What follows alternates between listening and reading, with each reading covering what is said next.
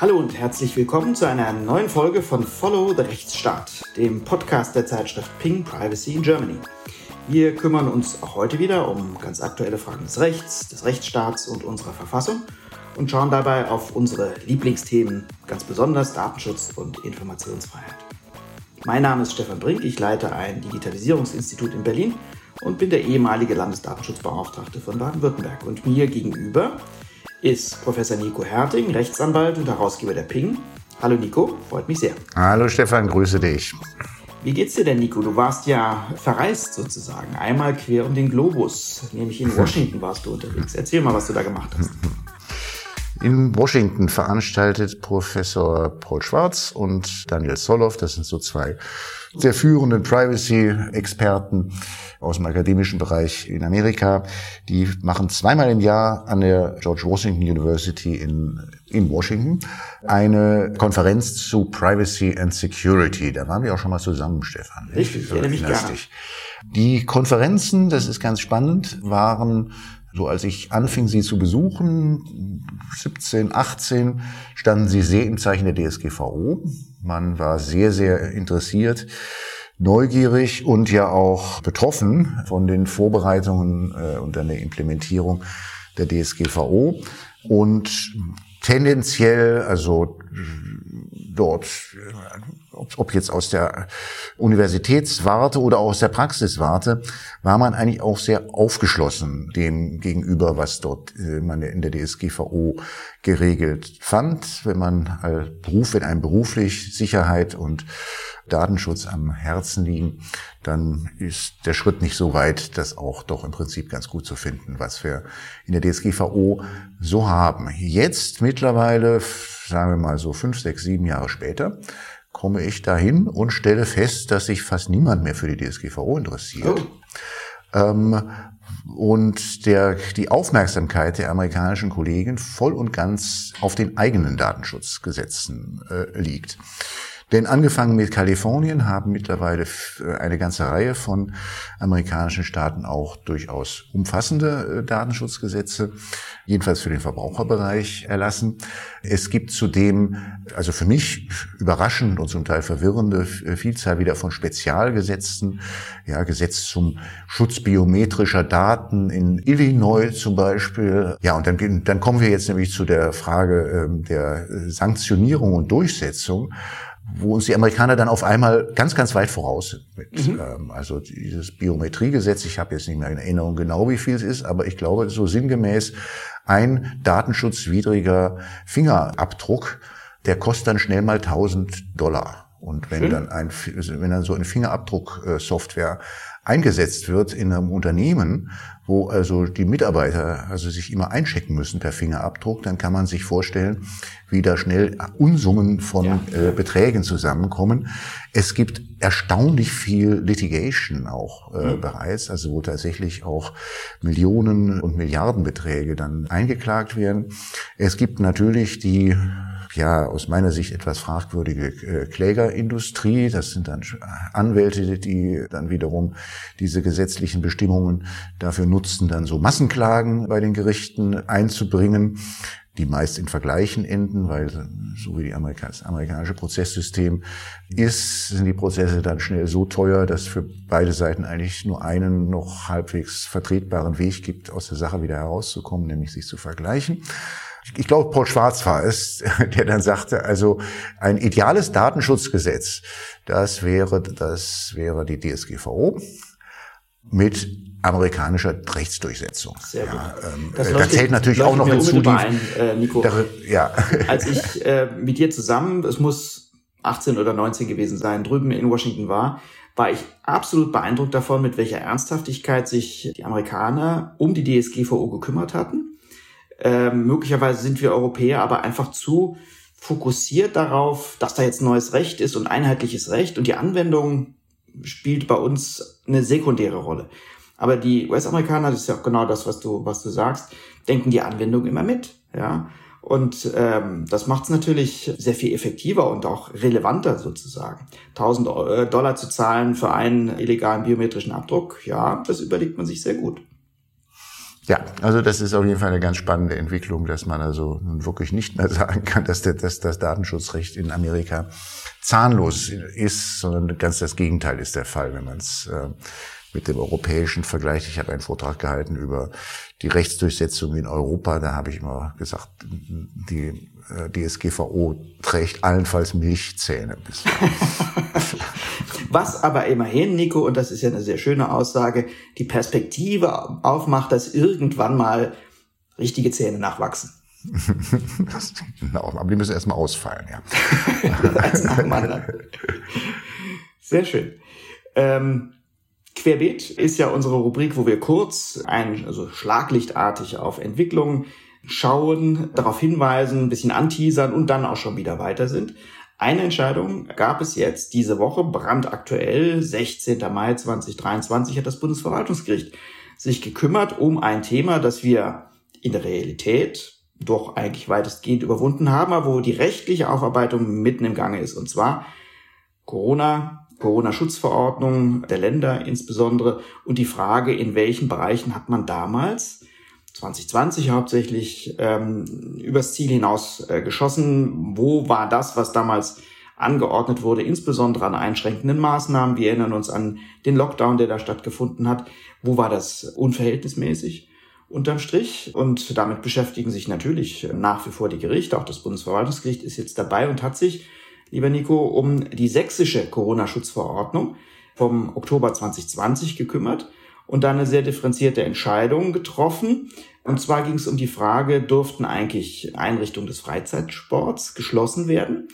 Ähm, und wie sah das aus mit der Schließung von Fitnessstudios? Und da hat das Bundesverwaltungsgericht ja auch nicht als erstes Gericht gesagt, naja, also jetzt von unserer Warte aus betrachtet, war das zum Teil doch überschießend, was da reguliert wurde. Ja, es sind sogar zwei Entscheidungen, die da gestern gekommen sind. Ähm, äh, einmal Einmal, wie du sagst, Sachsen und dann gibt es noch eine aus dem Saarland. Im Saarland ging es um die Gastronomie und in Sachsen ging es um den Freizeitsport, um die Fitnessstudios. Ähm, warum streitet man sich eigentlich heute noch bis vom Bundesverwaltungsgericht darum, ob diese Schließungen damals rechtwidrig waren oder nicht? Ja, das ist eigentlich so ein Ausbildungsklassiker, Fortsetzungsfeststellungsinteresse. Wo kommt denn das eigentlich her? Das Fortsetzungsfeststellungsinteresse, also die Entscheidungen, wir haben ja bisher nur die, die Pressemitteilungen, noch nicht die Entscheidungen selbst. Aber ich denke mal, das Fortsetzungsfeststellungsinteresse kommt vor allen Dingen daher, dass es ja hier, hier bei, im Falle der Feststellung der Rechtswidrigkeit, dass hier ähm, Betracht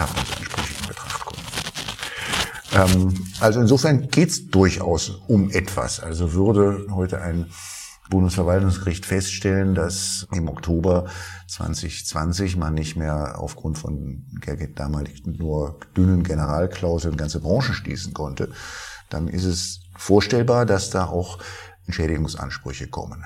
Ähm, in dem Fall Saarland, wo es um die Gastronomie ging, sagt Bundesverwaltungsgericht, naja, also das sei auch im Oktober 2020 nicht zu beanstanden gewesen, denn es haben noch eine so große Unsicherheit bestanden, dass es noch hinnehmbar war, dass man also aufgrund einer gesetzlichen Norm, die nichts weiteres sagte, als dass äh, notwendige Schutzmaßnahmen bei der Verbreitung von Viren ergriffen werden können, dass das ausreichte als Rechtsgrundlage, also um die Gastronomie flächendeckend zu schließen und Hotels auch flächendeckend zu schließen. Darum ging es in dem Fall nämlich auch.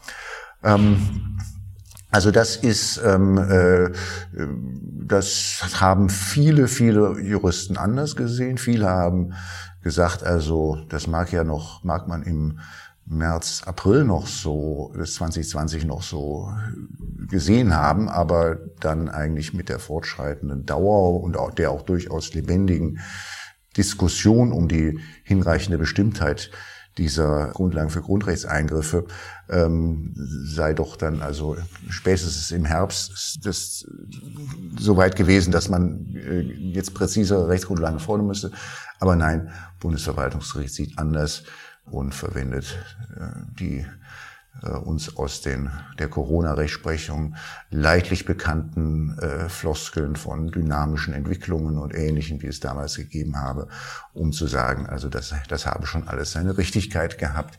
Ähm, äh, macht eine Ausnahme in dem von dir erwähnten Sachsenfall für die Fitnessstudios, wo es nämlich beanstandet eine Ungleichbehandlung dass die Fitnessstudios im Oktober, November 2020 äh, geschlossen sein mussten, man aber allein äh, zu zweit und mit dem eigenen Hausstand in Einrichtungen des Amateursportbetriebs Sport treiben durfte, das sei gleichheitswidrig.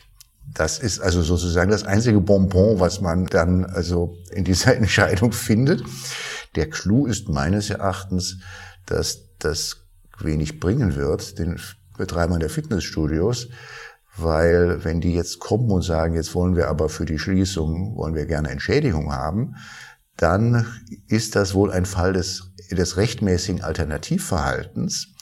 Denn so wie das Bundesverwaltungsgericht hier argumentiert, das ist, das ist schon herbe, wird man dann wohl sagen, na ja, also, was heißt hier, ja, Ungleichbehandlung, ja, ähm, aber ähm, unter den dynamischen Bedingungen der damaligen Zeit hätte halt auch der Verordnungsgeber auch die Einrichtungen des Freizeit- und Amateursportbetriebs schließen können. Mhm.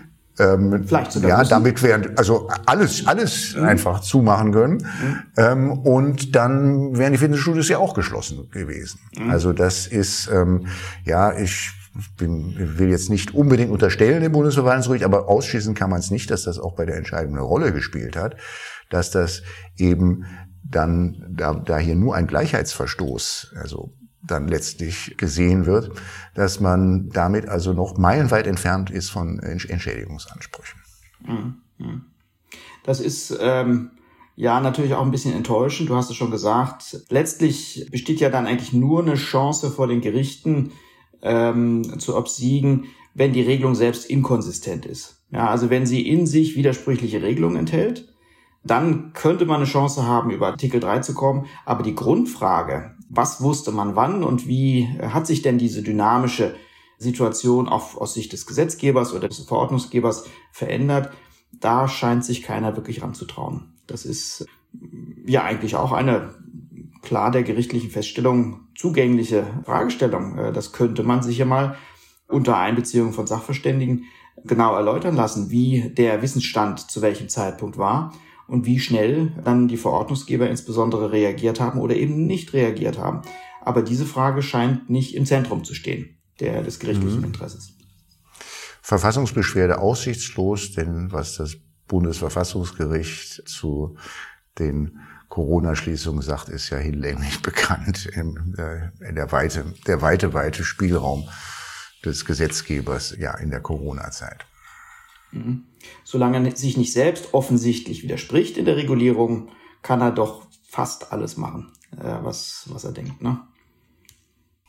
Gut, weg von Corona und hin zu Amazon. Ja, ähm, sehr spannende Entscheidung. Schon ein bisschen älter, Urteil vom 9. Februar 2023, aber in der Sache super spannend und auch noch nicht rechtskräftig entschieden. Worum geht's? Das Verwaltungsgericht Hannover hat sich mal angeschaut, wie die Arbeitsbedingungen in den Lagern bei Amazon aussehen. Das darf man übrigens nicht Lager nennen, das hört sich ja schon so schlimm an. Nein, das sind Fulfillment Center. Das hört sich ja auch kurz vor der, vor der Seligsprechung an.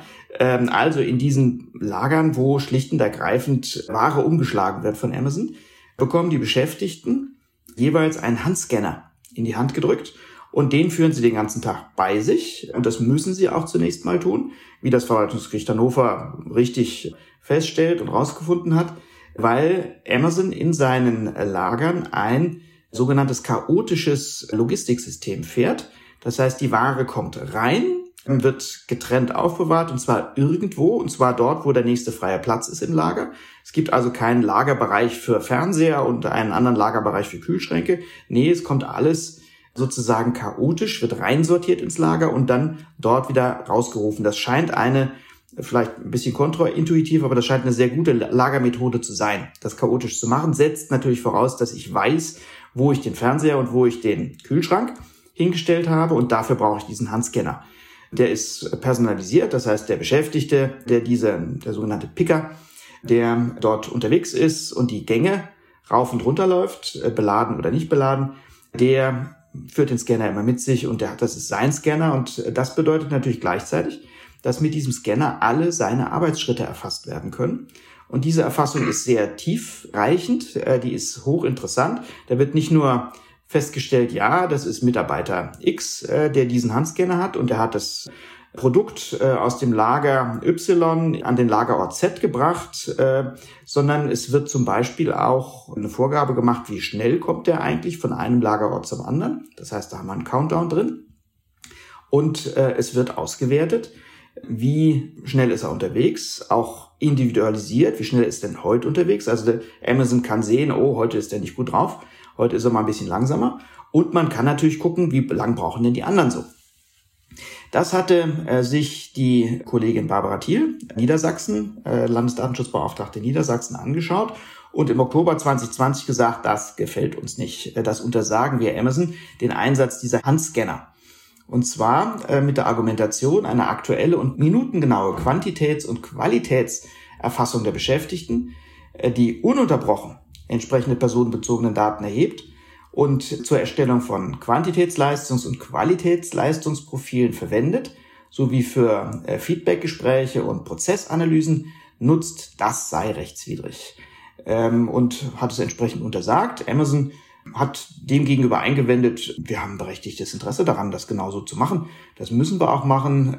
Wir brauchen äh, die minutengenauen und individuellen Leistungswerte, einfach um mit unseren Logistikprozessen voranzukommen. Und das, glaube ich, ist auch ganz einzusehen. Sie sagt, Amazon sagt darüber hinaus aber auch, wir müssen erkennen können, jetzt kommt ein Zitat, ob Mitarbeitende an einem bestimmten Tag besonders schnell oder besonders langsam arbeiten. Und hierauf müsste Amazon mit Umverteilung reagieren. Also wenn einer schlecht drauf ist und äh, an dem Tag einfach furchtbar lang braucht, dann würde man halt Personal da, anderes Personal da reinstecken, um die Prozessqualität äh, bewahren zu können. Und sei auch ein großer Vorteil, sagt Amazon, solche Handscanner zu verwenden. Nämlich dadurch würde man ja ob objektive und faire Bewertungsgrundlagen für Feedbackgespräche und Personalentscheidungen bekommen. Nicht irgend so was Subjektives, ähm, so eine subjektive Bewertung von irgendeinem Vorgesetzten, der einen Beschäftigten mag oder nicht mag, sondern ganz klare objektive Werte, wo man sagen könnte, dem Beschäftigten auch sagen kann, du läufst 2,7 Prozent langsamer als der Durchschnittsmitarbeiter und 7 Prozent langsamer als unsere Besten. Und deswegen bist du kein so toller äh, Mitarbeiter. Darum ging es dann also vor Gericht. Ähm, Amazon greift die Anordnung der Kollegin Thiel aus Niedersachsen an. Das Gericht hat, zu meiner Überraschung, ähm, der Klage stattgegeben und hat gesagt, jo, der Bescheid der Landesdatenschutzbeauftragten sei rechtswidrig gewesen. Das Gericht ist der Auffassung, dass die Datenverarbeitung für alle drei Zwecke, nämlich erstens Steuerung der Logistikprozesse, zweitens Steuerung der Qualifizierung und Schaffung von Bewertungsgrundlagen für individuelles Feedback und auch für Personalentscheidungen erforderlich gewesen sei. Und ich glaube, das ist ein Punkt, über den man ähm, sich Gedanken machen muss, auch äh, äh, weitere Gedanken machen wird. Die Berufung gegen diese Entscheidung des Verwaltungsgerichts Hannover läuft. Und ja, bin ich sehr gespannt, was, äh, was dabei rauskommt. Nico, dass Amazon vorträgt, dass sie bei ihrem logistischen System, das sie eingeführt haben, Handscanner einsetzen müssen, ist ja ganz nachvollziehbar. Wie würdest du mit dem Thema umgehen, dass dadurch natürlich eine Dauerüberwachung stattfindet der einzelnen Beschäftigten? Da ist ja wirklich jede jeder Schritt, jeder Tritt sozusagen erfasst, auch qualitativ erfasst. Und arbeitsrechtlich sind ja Dauerüberwachungen problematisch bis verboten. Äh, wie würdest du mit sowas umgehen, wenn, wenn äh, du hörst, dass Amazon sagt, ja, sonst funktioniert aber unser, ganzes, unser ganzes System nicht? Ähm, kurze Vorbemerkung und sozusagen Erinnerung an den Podcast, den wir gemacht haben zu der EuGH-Entscheidung zu Artikel 88. Da haben sie nämlich was Kurioses in der Entscheidung drin, Randnummer 49 bis 51. Ähm, da sagt das VG, ähm, ja, wir wissen ja, dass, im, dass beim EuGH die Frage anhängig ob, ist, ob wir den 26 überhaupt anwenden dürfen. Ähm, aber das lassen wir mal dahingestellt, weil wenn es der 26 nicht ist, dann ist es der 6, ähm, äh, dann kommen wir über den 6 äh, DSGVO zum selben Ergebnis. Ich glaube, das war auch unser, unsere Lesart des EuGH-Urteils so äh, ja. dann nicht. Ja. Mhm.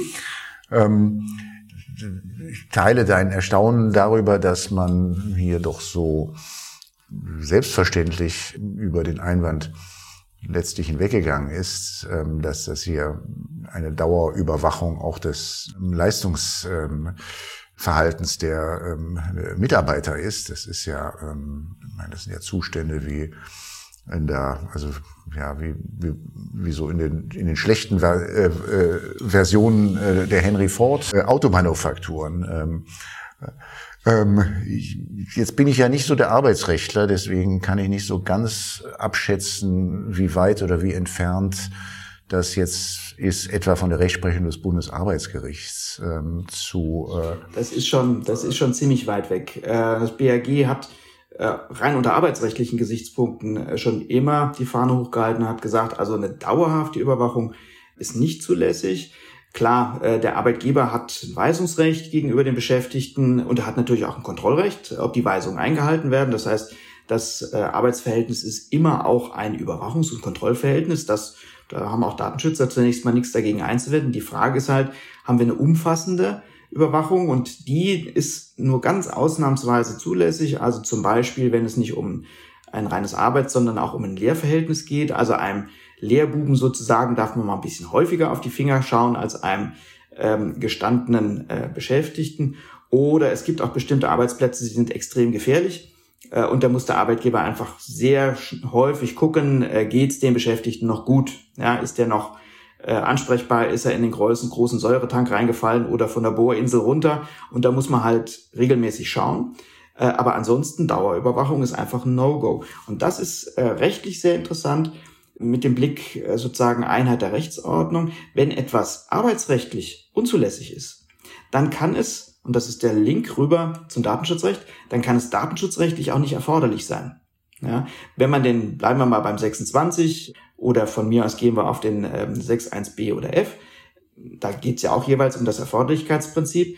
Eine rechtswidrige, eine arbeitsrechtlich rechtswidrige Maßnahme kann nicht erforderlich sein im Sinne des Datenschutzrechts, weil sie schlicht und ergreifend unzulässig ist. Und damit, äh, das ist der Punkt, wo man versucht, einen Gleichlauf zwischen Arbeitsrecht und Datenschutzrecht hinzubekommen.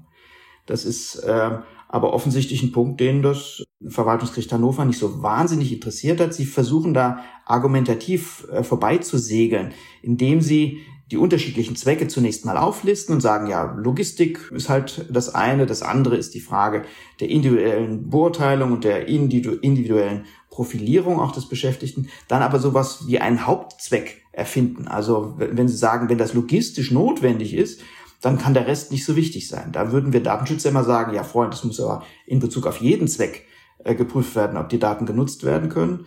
Und ähm, natürlich gibt es auch Möglichkeiten, ein chaotisches Logistiksystem am Laufen zu halten. Da muss einfach nur der Arbeitgeber dafür sorgen, dass äh, es eben nicht zu einer Dauerüberwachung kommt. Wie macht er das? Der Handscanner liefert ja dauerhaft Daten, das stimmt schon, aber da muss der Arbeitgeber von sich aus ausschließen, dass er sie nutzt für Leistungs- und Verhaltenskontrolle. Das kann er machen zum Beispiel über eine Betriebsvereinbarung, wo er gegenüber dem Betriebsrat zusagt, ja, wir setzen die Handscanner ein, sonst finden wir ja unsere ganzen Artikel nicht wieder.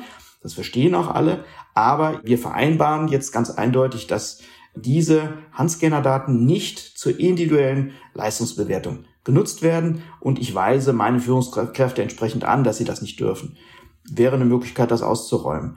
Wenn es keinen Betriebsrat gibt, äh, ist ja bei Amazon auch nicht so ganz ähm, an der Tagesordnung, dass überall Betriebsräte sind, äh, dann kann der Arbeitgeber das auch durch eigen, eigene Erklärung und durch eine entsprechende Anweisung an sein Führungspersonal umsetzen. Schlicht und ergreifend, wir nutzen diese Daten nicht für diese Zwecke. Also da hat aus meiner Sicht das Verwaltungsgericht Hannover nicht genau genug hingeschaut, dass je nach Zweck, der verfolgt wird, ähm, festgestellt werden muss, ist das datenschutzgemäß oder nicht. Logistisch hätte man das Logistiksystem hätte man retten können, aber da hätte Amazon halt liefern müssen und sagen müssen, okay, dann schließen wir, schließen wir eine BV oder machen eine klare Weisung, dass wir das nicht nutzen. Das in einen Topf zu schmeißen und zu sagen, naja, der Hauptzweck ist ja Logistik, da würde ich sagen, äh, muss sich das Oberverwaltungsgericht nochmal intensiver drum kümmern. Es gibt noch äh, zwei, drei Punkte in der Begründung des VG Hannover, die mir geradezu exemplarisch falsch zu sein ähm, scheinen. So argumentiert zum Beispiel das Verwaltungsgericht, die Privatsphäre der Beschäftigten sei durch den Einsatz des Handscanners ja nicht betroffen. Ich glaube, da meandern sie mal wieder zwischen den verschiedenen Rechtsgütern hin und her. Wenn Sie mit der Privatsphäre der Beschäftigten argumentieren, die natürlich am Arbeitsplatz jetzt nur wenig ausgeprägt ist, sage ich mal vorsichtig, äh, da sind sie offensichtlich auf der Schiene des allgemeinen Persönlichkeitsrechts gelandet. Äh, wir haben es aber hier mit einer datenschutzrechtlichen Fragestellung zu tun und äh, die hat dann auch nichts mit äh, großer Abwägerei zu tun, sondern da geht es schlicht und ergreifend um die Anwendung der Norm der Datenschutzgrundverordnung oder des äh, BDSG, falls da irgendwas spezieller geregelt sein sollte. Das ist wieder so eine typische Herangehensweise von Gerichten, dass sie dann im Zweifelsfall lieber die große Abwägung ansteuern. Ein Satz aus der Begründung des Gerichts. Äh, sie sagen, nach Auffassung des Gerichts steht der durch die Überwachung der Beschäftigten bedingte Eingriff in das Recht auf informationelle Selbstbestimmung der Beschäftigten nicht außer Verhältnis zu den schützenswerten Interessen der Klägerin, also von Amazon, so dass der Eingriff auch angemessen sei. Das ist eine wunderschöne Abwägung. Die findet sich nur leider sozusagen im, nicht im luftleeren Raum, sondern die muss ich festmachen. Ich muss sie festmachen, zum Beispiel am 61F ja, wo dann eben ganz klar gesagt wird, äh, um welche Interessen geht's denn? Es geht um die schutzwürdigen Belange der äh, Beschäftigten, die mit den berechtigten Interessen von Amazon äh, in Abwägung gebracht werden müssen.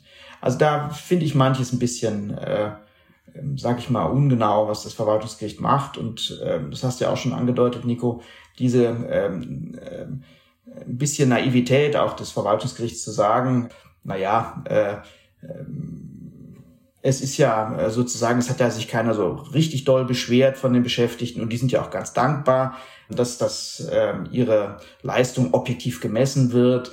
Und es ist, geht ja gar nicht um im Hauptzweck darum, eine Leistungs- und Verhaltenskontrolle zu machen. Das würde ich sagen, ist nicht scharf, nicht präzise genug hingeschaut. Zwei Anmerkungen. Das, erstens ist, scheint das ja mal wieder eine Geschichte zu sein, die über NDR-Berichterstattung dann auch zum Datenschutzfall geworden ist, wie es ja, wie man ja insgesamt sagen kann. Also es gibt eigentlich nur, also wenn man Ärger mit der Datenschutzbehörde bekommt, dann gibt es zwei Quellen. Das eine ist, es beschwert sich jemand. Und hier scheint es nicht so gewesen zu sein, dass sich Mitarbeiter beschwert haben. Oder, äh, oder es, ist, es ist irgendwas in Funk und Fernsehen. Und das war hier offensichtlich auch so. Ähm, hier wird auf vielfältige Berichterstattung des NDR zu den Arbeitsverhältnissen bei der Klägerin auch in der Entscheidung Bezug genommen. Ähm, und dann, also nochmal kurz zu den Mitarbeitern. Also Betriebsrat gab es ja hier offensichtlich schon. Ähm, und das Gericht hat sich ja hier auch schon außerordentliche Mühe gegeben. Sie, sind, sie haben nämlich ihr, ihr heimisches Hannover verlassen und haben die Sitz, haben eine Sitzung vor Ort ich habe vergessen, war es Vincent an der Lu oder irgend sowas, also irgend sowas auf dem, irgend sowas auf dem, auf dem platten äh, niedersächsischen Land. Ähm, sorry, jetzt kommt der Berliner wieder raus, der nicht so, sich nicht so genau auskennt äh, außerhalb der Großstadt. Ähm, aber äh, äh anyway, also es, es, man hatte, man hat tatsächlich eine Sitzung dann äh, vor Ort gemacht, um die, um die, diese Arbeitsprozesse, den Handscanner, Handscanner, das Logistikzentrum auch tatsächlich in Augenschein zu nehmen und äh, den Betriebsratsvorsitzenden als Zeugen zu hören, ähm, äh, sowie die, äh, sowie eine Vorgängerin, also eine ehemalige Betriebsratsvorsitzende als Zeugin. Und dann findet sich ja in der Entscheidung äh, dann auch eigentlich in der in der Abwägung der schöne Satz, ähm, dass die, ähm, äh, wie heißt es da, die, dass die Möglichkeit objektiven Feedbacks und fairer Personalentscheidungen von vielen Beschäftigten als positive Wirkung der Überwachung gewertet werden. Da haben offensichtlich die Betriebsratsvorsitzenden bestätigt, dass es ihnen doch eigentlich lieber ist, den Mitarbeitern doch eigentlich lieber ist, wenn sie, wenn ein Handscanner, Handscanner äh, äh, feststellt, ob sie langsam oder schnell sind, als wenn das irgendein Vorgesetzter so nach dem Bauch macht. Äh, äh, das sei doch viel verlässlicher.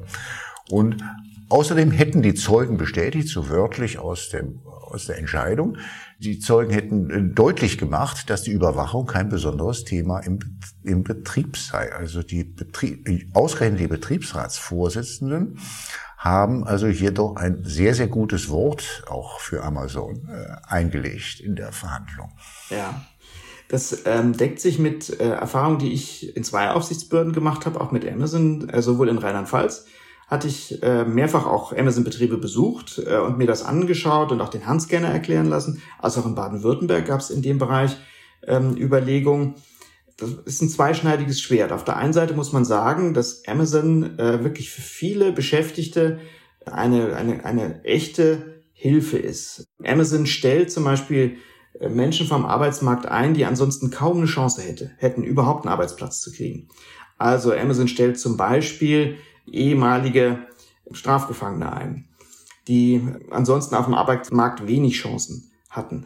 Und ähm, dass dort äh, Betriebsräte kämpferisch unterwegs sind, das scheint auch nicht überall der Fall zu sein. Sei es, dass die Betriebsräte ohnehin sozusagen arbeitgebernah eher denken und argumentieren, sei es, dass sie entweder gar nicht äh, eingesetzt sind oder Schwierigkeiten haben, sich durchzusetzen. Gerade der Punkt, ähm, das ist doch alles so schön objektiv mit den Handscannern, der macht, bringt mich allerdings wieder als Datenschützer zum Nachdenken. Klar kann man sagen, das ist doch eine super objektive Beurteilung und ich kann ja genau sagen, wie viel länger du brauchst als der Kollege oder wie viel schneller du bist als der Kollege. Das ist doch super objektiv, freu dich doch. Tatsache ist, wir haben auch in der Datenschutzgrundverordnung natürlich Vorschriften, die äh, gerade die ausschließlich automatisierte Entscheidung in Frage stellen und sagen, nee, nee, jeder Mensch hat Anspruch darauf, dass er nicht einem Automatisierungs, automatisierten Bewertungsprozess unterworfen wird, sondern tatsächlich auch ähm, die Chance hat, darüber mit über die Bewertung nochmal mit einem äh, Menschen sozusagen zu sprechen. Das ist der Artikel 22 der Datenschutzgrundverordnung zur automatisierten Entscheidung. Und zum anderen, es ist natürlich naiv zu glauben, dass man sowas Differenziertes wie eine Bewertung von äh, Arbeitsleistung einfach irgendwo an bestimmten äh, objektiv nicht verrückbaren Maßstäben festmachen könnte. Bewertungen und Beurteilungen sind immer auch von äh, subjektiven Maßstäben getragen. Das sollte man gar nicht versuchen auszutreiben. Umgekehrt sieht man ja, wohin diese äh, Instrumentalisierung letztlich führt, dass nämlich irgendein Algorithmus nachher feststellt, oh, heute bist du aber nicht gut drauf. Gestern warst du schneller. Äh, bist du schlecht gelaunt oder äh, hast du was am Fuß? Das geht doch schon sehr stark an die, äh, ja, auch letztlich an die Menschenwürde des einzelnen Beschäftigten, wenn er so vermessen wird, ähm, dass er mit sich selbst und jederzeit auch mit seinen Kollegen in äh, Verbindung, in Konkurrenz, in Vergleich gesetzt werden kann. Das sind Arbeitsverhältnisse, die zwar den Anschein der Objektivität haben, aber letztlich äh, natürlich alles andere als angemessen, äh, menschengerecht und fair sind. Deswegen schien mir da die ähm, Sichtweise des Verwaltungsgerichts Hannover vorsichtig gesagt etwas naiv zu sein, solche Arbeitsverhältnisse also mehr oder weniger durchzuwinken. Wo bleibt da sozusagen die Grenze zur Bevormundung? Wenn jetzt die Mitarbeiter, also bis zum Betriebsratsvorsitzenden, alle sagen, wir finden die super, diese Handscanner, ähm, wo ist dann noch die innere Rechtfertigung dafür zu sagen, aber es, aber es bleibt trotzdem verboten? Ja, das ist eine ganz schwierige Entscheidung auf Seiten auch der, der Datenschutzaufsichtsbehörde. Äh, es ist viel einfacher, wenn eine Beschwerde da ist. Dann kann man losreiten und sagen, klar, hat sich immer beschwert, also äh, sind wir mal unterwegs, wenn sozusagen vor Ort alle zufrieden sind. Und das mag es durchaus auch geben, ja, dass sich alle gut verstehen und mit den äh, objektiv auch rechtswidrigen äh, Arbeitsbedingungen kein Problem haben. Dann ist immer eine schwierige Frage, dränge ich mich als Aufsichtsbehörde dort rein?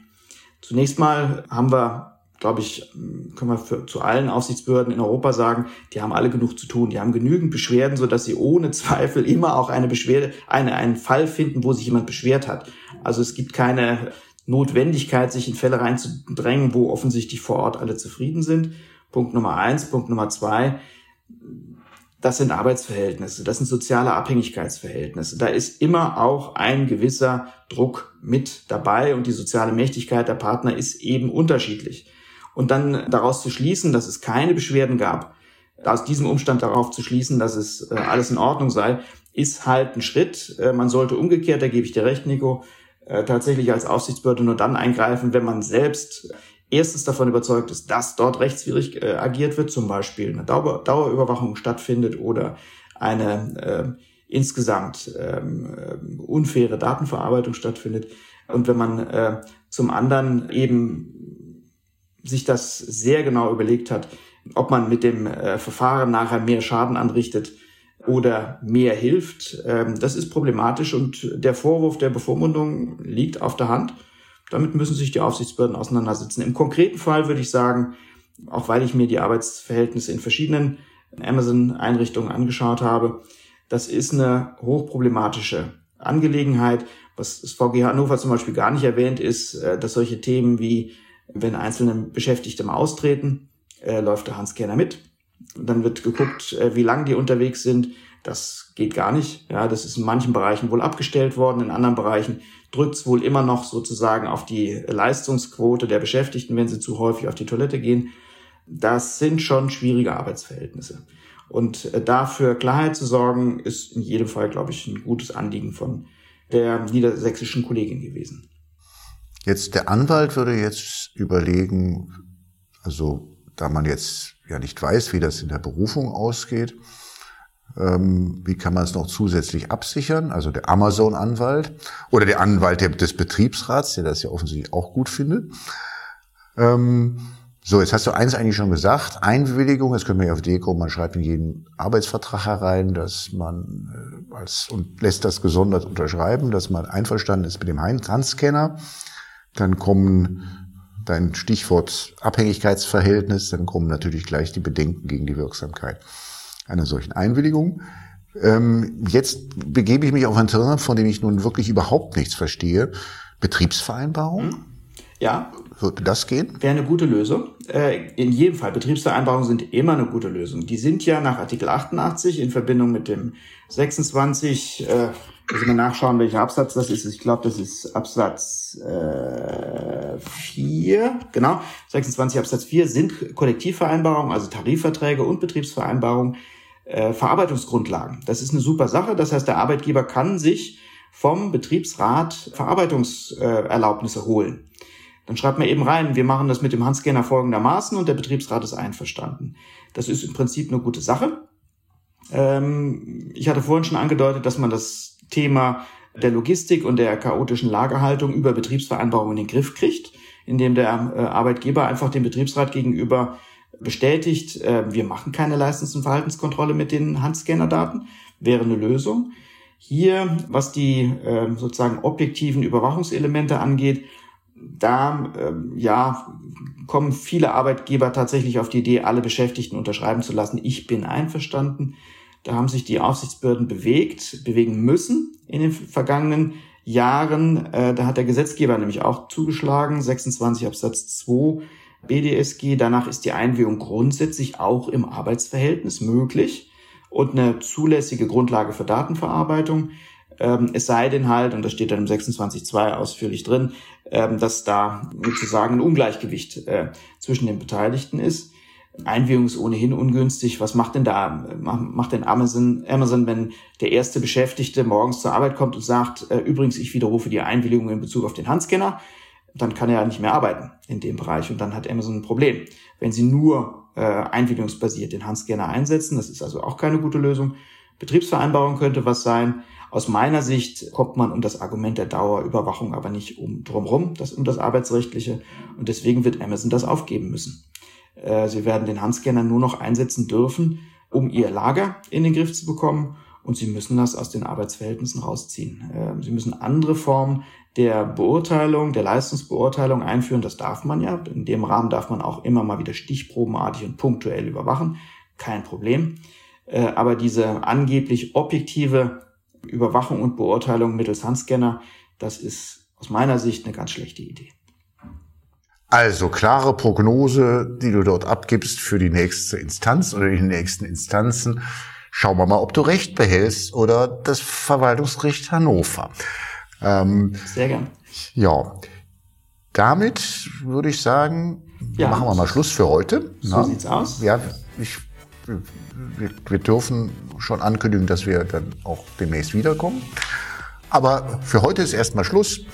Und ja, dann wünsche ich noch was und alles, alles Gute unseren Hörerinnen und Hörern, die bis hier durchgehalten haben. Ähm, bis zum nächsten Mal. Tschüss. Ciao.